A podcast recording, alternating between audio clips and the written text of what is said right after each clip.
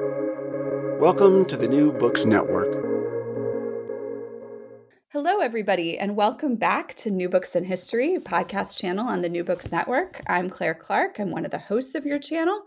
Um, and today I am talking to Katherine Rye Jewell. Professor Jewell is a professor of history at Fitchburg State University, and she is the author of the just published Live from the Underground A History of College Radio, which is out from the University of North Carolina Press. Kate, welcome to the show. Hi, thank you so much for having me. I am so excited to have you on the show. Um, I, as I was saying before, I hit record. Um, when I saw this book was coming out, I had to do it on the NBN because my parents actually met working at a college radio station in the early 19 late 1960s, early 1970s, and then I had a stint as a college radio DJ, and I was like, here is a definitive history um, a history in which I played a part, and I have got to talk to the person who um, who's researched this. So I'm so excited to have you on. Oh, thank you. Um, I wonder if, if, if you could uh, start by telling us a little bit about yourself, and then um, what uh, what brought you to writing live from the underground. Yeah, so I grew up in Vermont where I didn't actually have access to college radio when I was growing up. Uh, the only radio station that was associated with a university that I could pick up in my bedroom was the Dartmouth College Station, which was a commercial rock station for the most part. Uh, and I went to Vanderbilt University in Nashville, Tennessee, where I got involved in college radio from the first day of arriving on campus. I went to a student activities fair and I learned about this radio station and I was just blown away that they would let me on the radio. I just thought this was like the weirdest thing that I'd ever heard that I could I could be on radio because I'd always loved radio. I'd always loved music, but I was less familiar with this this thing of college radio. And I majored in history and anthropology. I went on to become a historian, but that college radio experience remained this really central, foundational experience in my college life. It's where I met some of my best friends. It was just kind of this anchor point of who I was as a college student. And I had, you know, like many of us do these very warm feelings about my time, even though it didn't have anything to do with what I wanted to do professionally, or so I thought. It it was this really important moment that I continued to feel, uh, you know, very strongly about, even after leaving Nashville, moving to Boston, going on to getting my PhD, discovering other college radio stations, going forward from there. And so it was in 2011 while I was in my first year on the tenure track. I was, uh, I had a small child. I was about to have another small child. That I learned that Vanderbilt University was selling my radio station. And so I started asking these questions about, well, why is it that we feel so strongly about these stations? How did they come to be? How did administrators decide to let college students 18 mm-hmm. 18 20 years old go on the airwaves to begin with. And so i decided well i would delve into that history and i discovered this amazingly rich world of sources and stories and just hilarious things that i could talk about. In addition to this topic dovetailing well with the kinds of questions i'm interested in as a historian too so I think we were college students. I think in, a, in around the same era. I went to Vassar College from 1999 to 2003, and the radio show that I had at our station was WVKR, and our radio show um, kind of specialized in what we called um, girly indie rock, mm-hmm. things like Tullycraft and, and bands like that. Um, and um, so I'm now in middle age, but this is the first time I've read a book for the New Books Network that reflected my own history where I'm reading the book and I'm recognizing the names of the bands, I'm recognizing the indie labels, I'm mm-hmm. recognizing myself and some of the on air shenanigans mm-hmm. that college radio hosts um, engage in. Um, and so as I was reading, I was kind of imagining that um, many people in your book's audience will have a similar reading experience. Um, and I wondered if you could talk a little bit about that. Um, and, and, you know, historians, we uh, um, shed a lot of ink and tears over whether the histories we are writing are internal or external. Um, and would you call Live from the Underground an internal or external history of college radio? Well, it started internal. Uh, certainly, it was this very personal experience that led me to write it. But the thing is, is that as I started asking those questions, it led me to see the history that I had experienced in a very different light. And that a lot of the assumptions that I had about why I perceive stations to be disappearing, like my own, uh, were the result of different historical forces than I thought.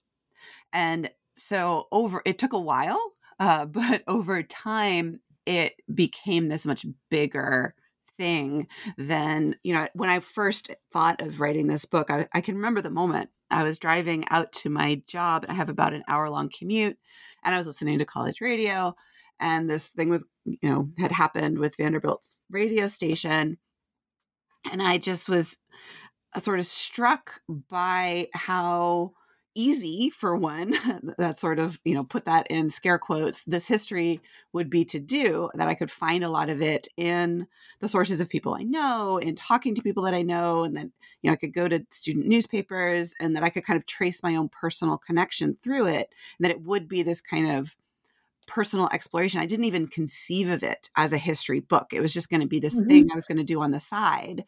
And over a time though I guess maybe the historian kicked in, or I just realized that these stations were involved in so much more than I thought.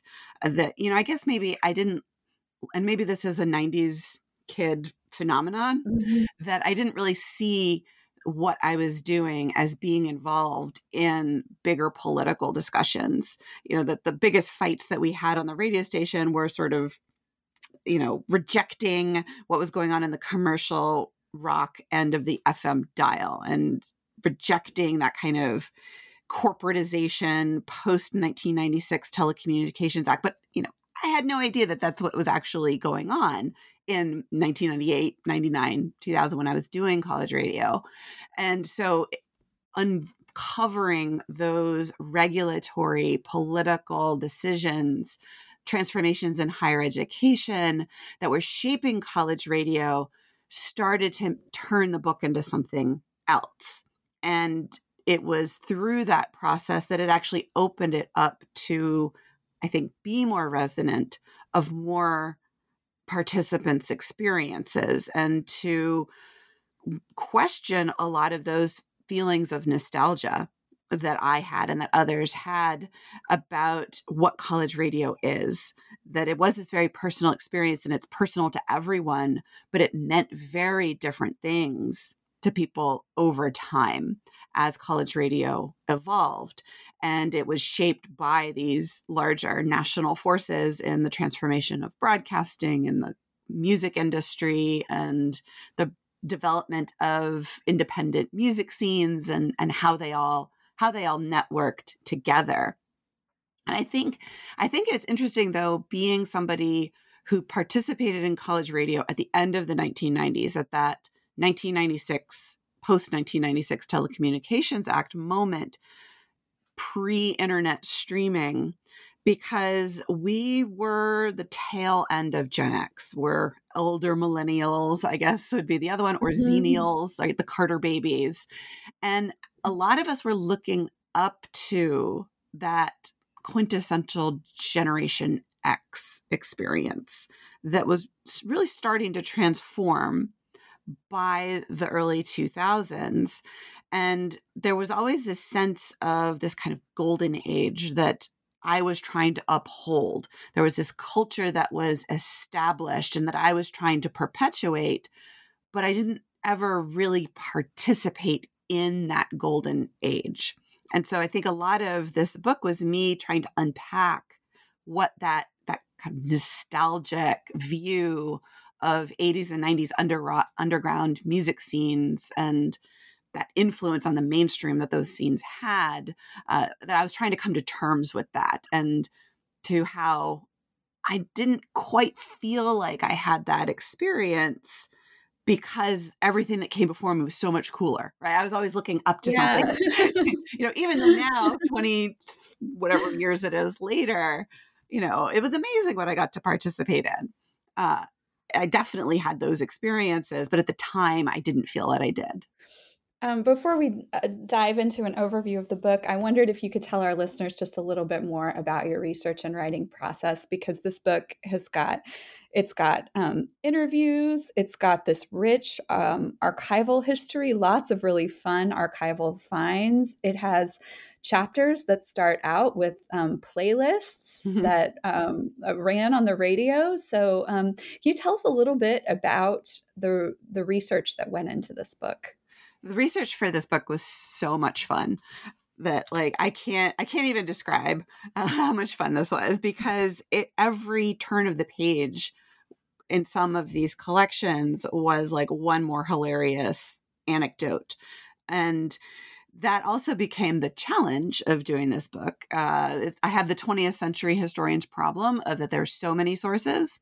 And that mm-hmm. comes from the fact that they're housed at universities. And so a lot of the stories and the back and forth that I got between DJs and the college in general, a lot of those played out on student newspapers.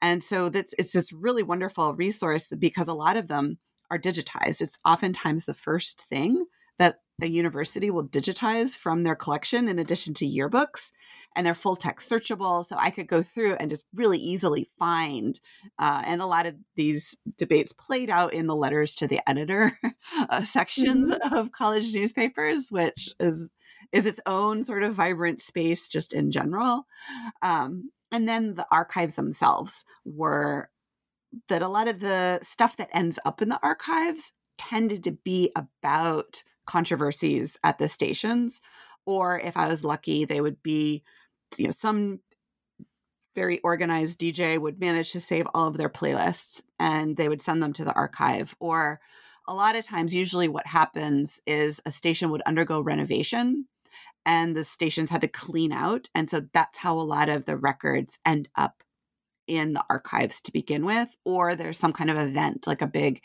anniversary and they go on a archiving bent or the archivist decides to get in touch with them and and archive all of these records. That is about the challenge that, that gets me to the challenge of doing this type of research, though, which is the archives are very spotty. Student newspapers, right? They don't tell the mm-hmm. behind the scenes of of what's going on sometimes i could match that with records at the radio station themselves uh, but that wasn't always the case and i'm also relying on college students to do the archiving to decide that something is worth preserving and getting it into the archives itself and then there is the radio problem of most of the history of radio, of what goes out over the air, is not preserved. And in college radio, I would have to depend on whether or not a DJ recorded their shows. I I never recorded my shows. I just it never even occurred to me or that I could do that for one. And the thought of having myself recorded I think would have horrified me at the time. um, so, but, you know, so lots of credit to those who uh, who did record themselves. Um, but so the the recordings are actually not very common to run across. They do exist, um, and there are some pretty good collections. Uh, but but that by and large wasn't what I was looking at.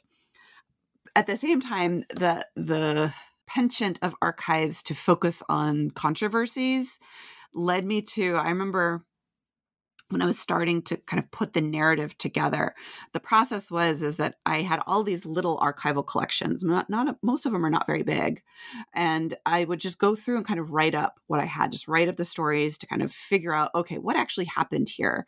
And so I had no real agenda. It was just to tell the story, and then I started trying to match them together to see chronologically and thematically what little stories went together. And I remarked to a friend of mine when I was starting that process that I have a whole bunch of opening vignettes and no actual narrative. Oh, no. no, no actual argument, really, to tie them together. Uh, so I had, it was like this big jigsaw puzzle of putting together these little stories and matching them to try to figure out it's, you know, it's a very, very local history. And, and radio is a very local phenomenon, at least until recently. And how do you tell a national story through all of these local examples was the big challenge, in addition to having lots and lots and lots of examples. So it was a process of, of matching them together, leaving some to the side, which was very painful in some cases because I would have spent a lot of time just writing up these stories. So I have a lot of text. I think at the last count, I wrote, gosh, what was it? About 260,000 words for this book. Wow. and a lot of it uh, is is in a cuts folder. Oh my gosh. Should be a volume two. Well, yes. there, yeah, to be continued for sure. well, um, uh, let's talk a little bit about the the narrative, such as it is. So, Live from the Underground starts in 1969 and it ends in 2003. Could you talk a little bit about um, why this periodization and how college radio evolved during this time? Yeah, so I did cut off eight chapters that deal with, excuse me, that deal with um, basically around 1960 up to about 1978. And the reason that I cut them off is that those chapters deal with the emergence of college radio on FM in large numbers. And there's some regulatory reasons as to why that's the case, why it really doesn't emerge until the 1960s in large numbers. And then how FM is shaped in those years has a lot to do with uh, federal regulatory decisions and the emergence of the Public Broadcasting Act as well, and the uh, Corporation uh, for Public Broadcasting. Um, where this book picks up, though, uh, narratively, I couldn't fit what was going on in college radio in the 60s and 70s with what was going on in the late 70s, 80s, and 90s. That narratively, there was just too much difference and that it didn't really hang together because this transformation happens in the 1970s where college radio becomes broadly speaking this alternative radio space and i'm talking about student run college radio Mhm. and that idea of alternative radio is what gives birth to this modern college radio that we think of related to the 80s and the 90s, where it becomes this really important musical discovery space and part of the music industry's business model in promoting artists and, and a process of discovering new artists that could have influence in the mainstream that they would kind of cross over into commercial FM radio as it was fragmenting into these different genres and alternative radio becomes alternative rock radio by the 1990s. So college radio is really trans uh, transformational in that transition that itself it that as a space it is transforming, but it is then also helping to transform popular culture as we think of it broadly um, and nationally. And then there's also these currents of higher education as these institutions are transforming. So the 60s and the 70s story was really about the kind of multiversity moment, the student protest era, the counterculture. Those are the forces shaping college radio in those years. But in the 80s and the 90s, it's more shaped by what we would think of as the story of the neoliberalization of higher education and its its role in structuring markets and culture and innovation more broadly and, and everything going through higher education being kind of put to the test of the marketplace and so the, so together those things were, were really two different stories. And so that's why i have this this kind of 80s and 90s focus.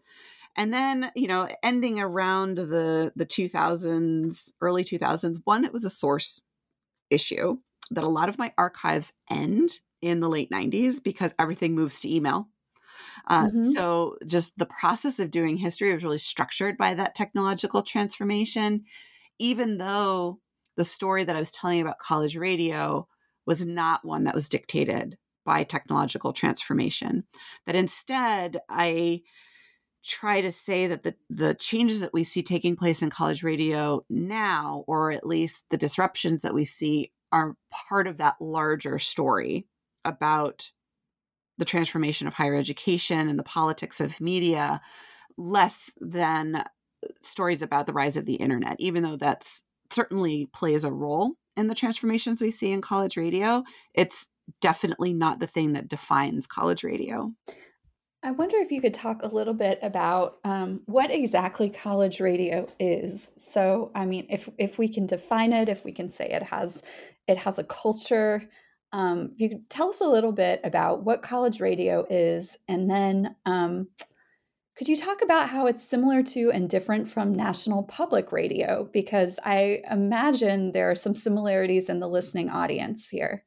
Yes. And so college radio is actually the bigger category than I think even national public radio because in some ways it kind of encompasses some of what national public radio is because educational radio uh, and college radio were these concepts that go back to the 1930s and the way that regulators wanted broadcasting to serve the public interest. And college radio itself goes back to the foundation of radio itself that there have been college radio stations since we've had radio, uh, since a lot of the technology comes out of electrical engineering departments and student radio clubs were experimenting right from the beginning of radio. So that that was still college radio. But what we think of as this non commercial educational radio FM phenomenon, which is stations that exist between 88.1 and 91.9 on the FM dial. That's a construction of the 1940s that they set those stations aside then. And there we start to see kind of a, a diversification of what we think of as college radio or educational radio. And so there's lots of different types of stations that exist on that non commercial band. And so when I talk about college radio, I'm mostly referring to student run college stations where it is students in charge, that the license is usually owned by the trustees of the university, and that they let students make the programming decisions by and large of what goes out over those signals. From there, things get a little fuzzier though, because sometimes those student run stations will have hours of national public uh, radio in the morning or the evening, and then they go back to students running the boards. Uh, or maybe they'll have a few more syndicated programs that come in and out, and then late night it's students or community DJs that take over. So there's sort of this sliding scale um, of more professional NPR stations to student run. But then we have starting in the 60s and 70s, NPR emerges as a national network with Corporation for Public Broadcasting funding. And so that's another type of college radio station that is more professionally run where students really don't have any role. And that's part of that larger transformation that some stations were student run and they become those professionally run NPR stations. So that's one of the reasons why NPR is kind of a bad guy in this book mm-hmm. because I'm trying to write about these student run stations and a lot of times what they're doing is fighting against this idea that they have to be more like NPR, that they have to be more professionally run, or that the station will be taken over and turned into a public radio station where students really don't have any say. Uh, so, you know, even station, some of the first flagship NPR stations are those college stations turned into professional broadcasters. So, University of Washington, um, even my uh, PhD alma mater, Boston University, WBUR, which produces tons of uh, syndicated content, news and talk, radio type programming. Uh, those that station used to be a very community oriented station in the 60s and the early 70s, and then it becomes uh, a national public radio uh, affiliated station. Uh, not every NPR station is a college station. Some are municipally owned stations like WNYC or WGBH here in Boston. So it's this really messy world, is what I'm trying to say. That there's there's all these different types of stations. There's many different bureaucratic hierarchical setups for these stations, but nestled within this though are these are these student run stations and they're constantly in conversation. It's not like they're this protected little entity out there on the side that nobody pays attention to. They're always in conversation with those other notions of what college radio could be or is. And so it's this very, very diverse space. Uh, right. And, and, um, the live from the underground really shows how college radio becomes kind of a battleground for um, a lot of tensions that um, you know larger um, broader cultural conflicts in the late 20th century and so it's full of these richly researched anecdotes um, that talk about college radio as kind of a battleground for tensions between town and gown, between students and faculty, between independent and commercial entities, between liberals and conservatives. Um, I, if I, if you can, if you can pick just one, I wonder if you could tell us about your favorite college radio conflict that appears in the book. Yeah. So it's hard to pick just one but i mean and, and that it relates to that bigger discovery that i made of how this book became something other than what i thought it was going to be because looking back at my college radio experience it, it was so fused with conflict over what radio could be and rejecting this kind of alternative FM radio juggernaut, this corporate juggernaut. And so I expected that I would see these stations as being kind of bastions for one way of doing radio against that kind of corporate way of doing radio. And what I found was really not the case.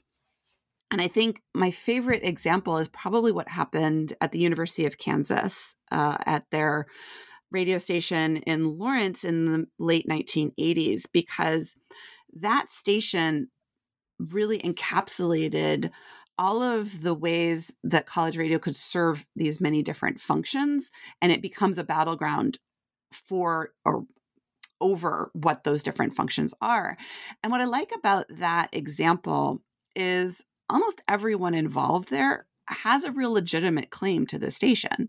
So the station is associated with this, you know, the very prestigious School of Journalism and Broadcasting there that produces, you know, many famous broadcasters. You know, it's it's producing professional journalists and professional broadcasters who want to have this experience of doing radio and doing it in a way where it's going to get them a job in the industry. And so they've got to have these experiences like doing what will you know they think of maybe as real radio that it's a laboratory kind of pedagogical experience. At the same time though it's deeply connected to this emerging music scene and there are student participants who really care about this station as a community station as something connected to the music scene as something that is playing an educational role and that it is showing listeners types of music that they otherwise wouldn't be able to hear and so both sets of students have a legitimate claim to this station. And yeah, I might side with one versus the other based on my own profile, but you know, it's hard to say, well, your student fee is going to pay for the station. Uh, it should be serving your needs. But at the same time, it also occupies public space. And the, the airwaves belong to the public. And if it's going out and reaching a community, even though it is a pedagogical station serving these educational functions for students, it does have a public role to play. And so the interaction with the community there is also really vital in pushing back against this idea that these stations should only serve the interests of the campus.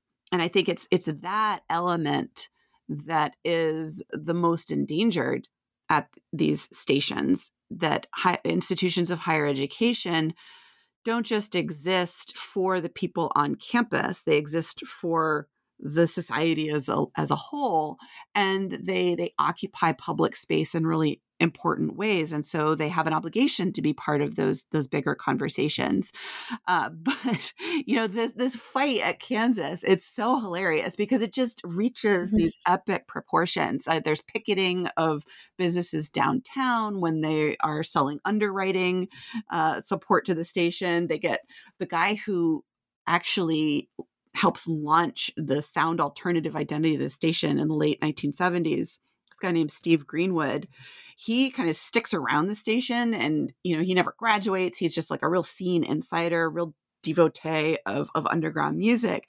He actually ends up turning the station into the FCC to get them fined oh, wow. for doing improper underwriting practices.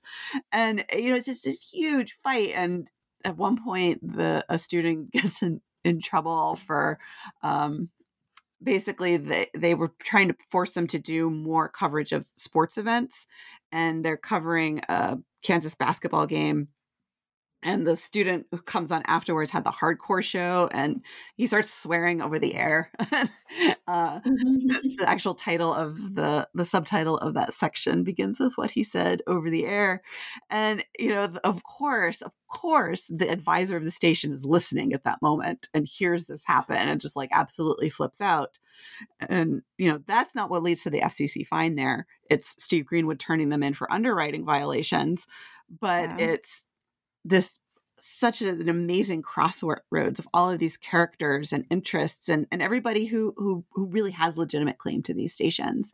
And i think that's part of the larger conflict that these or, or why these stations are so good at helping us see what the culture wars were really like for ordinary Americans is because they're a place where participants and listeners have really legitimate claims to these stations and they're places where we can see them happening that they can call up and they can write to the student newspaper and they can get mad at you know the university president and the president will respond uh, that that we can we can see these controversies play out in in detail in ways that we can't necessarily when we're talking about the PMRC and Tipper Gore and Congress and labeling of of music labels and that kind of thing.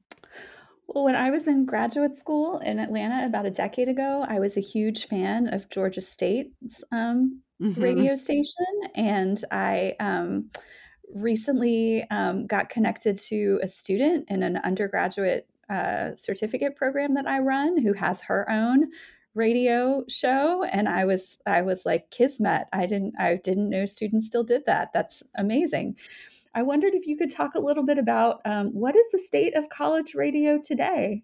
Um, the, the, is the Vanderbilt station gone or anyway? yeah. so it's so the idea of college radio as the place to find on your FM dial new music that you couldn't hear anywhere else or that you were most likely to hear something that maybe you read about in a zine and the band is playing locally that you can go and hear on the college radio station that that band and kind of discover your next favorite or college radio is the place that's going to lo- be the place to launch the next big thing. It's not the only game in town anymore it certainly still plays that role and it's still very connected to local music scenes and and fulfills a lot of those community radio functions but there's more places on the internet and, and you know, broadly speaking that that serve those roles. But the thing is, is that college radio, because it's always been this very diverse space, it has been many different things.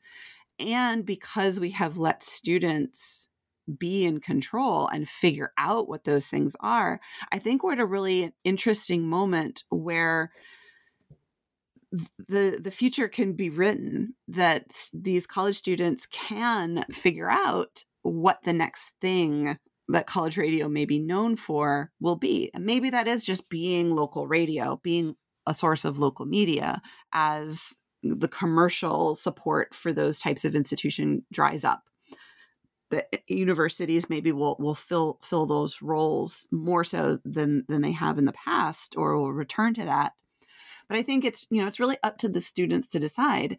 And the real danger is whether or not universities are going to support students in doing that work and whether universities support that community function. So my radio station still exists technically and actually it holds a very prominent position if you walk mm-hmm. through the student center of at Vanderbilt there's this you know open windowed view into this state of the art radio studio it broadcasts online but what really disturbs me about it and you know so i'm very happy for the students who still get to have this experience and it is still very much college radio But the disturbing part is that the university sees it as for the campus only. It's only for the students. That the uni- university seems to have turned away from performing that larger community function through radio and providing a place where community members can come in and bridge the very stark boundary eh, of town and gown that exists between that institution and, and larger Nashville. And so that is one challenge is that universities have to care about being in a community and do the institutional support necessary to forge those connections. And the other is that students have to have time to go mm-hmm. down to the radio station and to volunteer their time. Most of that labor is unpaid. And I know for my students, they generally don't have time to volunteer. If they're not getting paid, if it doesn't go towards a course credit, uh, they're they're not going to be able to do it. And so it's that that larger challenge that we have to overcome if students are going to be able to do that creative, innovative work of of what radio is going to be next. That's very well said, and um, and Kate, that leads us to our traditional um, NBN final question, which is, what are you working on next? So I have to figure out what those eight chapters are. Uh, I, have, I, have, an idea um, that I keep referring to it as the Islands of Authenticity book, which mm-hmm. is a quote from Douglas Rossinow's book on the politics of authenticity about the student. Uh, the the new left uh, at University mm-hmm. of Texas in the 1960s, and so I think I have an idea of what it's going to be. Is sort of about the birth of this idea of alternative radio as we think about it in the 1970s and onward. Um, and then I've got definitely a, a fighting over NPR on college stations book in me. I've got a cutting room floor of NPR behaving badly um, and and good sometimes as well. So those that's what I'm working on next. Well, those sound amazing, and we will look forward to whichever one um, comes out next, and hope you'll come back um, on the NBN and talk to us about it. Absolutely, I would love to. All right. Well, thanks, Katherine. And uh, this is li- this book is live from the underground: a history of college radio, just out by UNC Press. Um, and go run out to your your bookstore or local record store and and pick up a copy.